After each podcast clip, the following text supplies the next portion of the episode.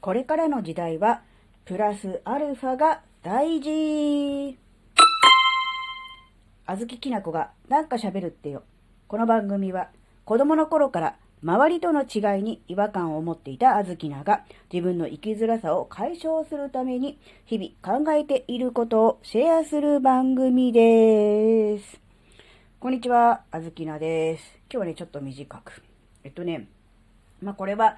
何日か前のツイッターでも書いたことなんですが、うん、これからの時代はやっぱりプラスアルファが大事だなって。例えば、うん、発信活動をするにしても、えー、有益な情報とかね、再現性が高い情報とかをね、えー、配信、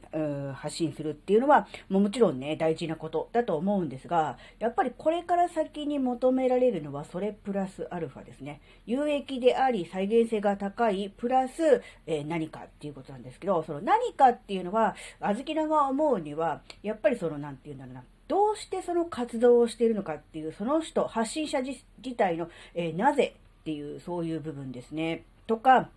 あるいは、えー、まあ、どういうつもりで、えー、どういうつもりでっていうとちょっとあれ、違うな。どういう思いで、え発信活動をしているのかっていう、そういう思いの部分であるとか、やっぱりそういうものが、やっぱりあの、大事かなって思うんですよね。やっぱり今の時代って、えー、情報過多ですし、発信している人っていっぱいいるので、えー、似たような、うん、情報とか、同じような、えー、ね、あの、再現性の高い情報とかスキルとかをね、発信している人いっぱいいると思うんですけど、その中で、えー、なぜこの人から、えー、話を聞きたいのかとか、なぜこの人の、えー、ね、商品を買いたいのかって思うのかっていうと、やっぱりそれは、やっぱりね、プラスアルファの部分かなって思うんですよね。例えば今、あずきなはスマホとタブレットに向かって喋っていますね。なので、えー、なんて言うんだろう。その先に聞いてくれている人がいるっていうことを、えー、きちんと理解して、そこを思って、えー話をしているのか、ただ単にスマホに向かって喋っているのかっていうので、やっぱりね、あの、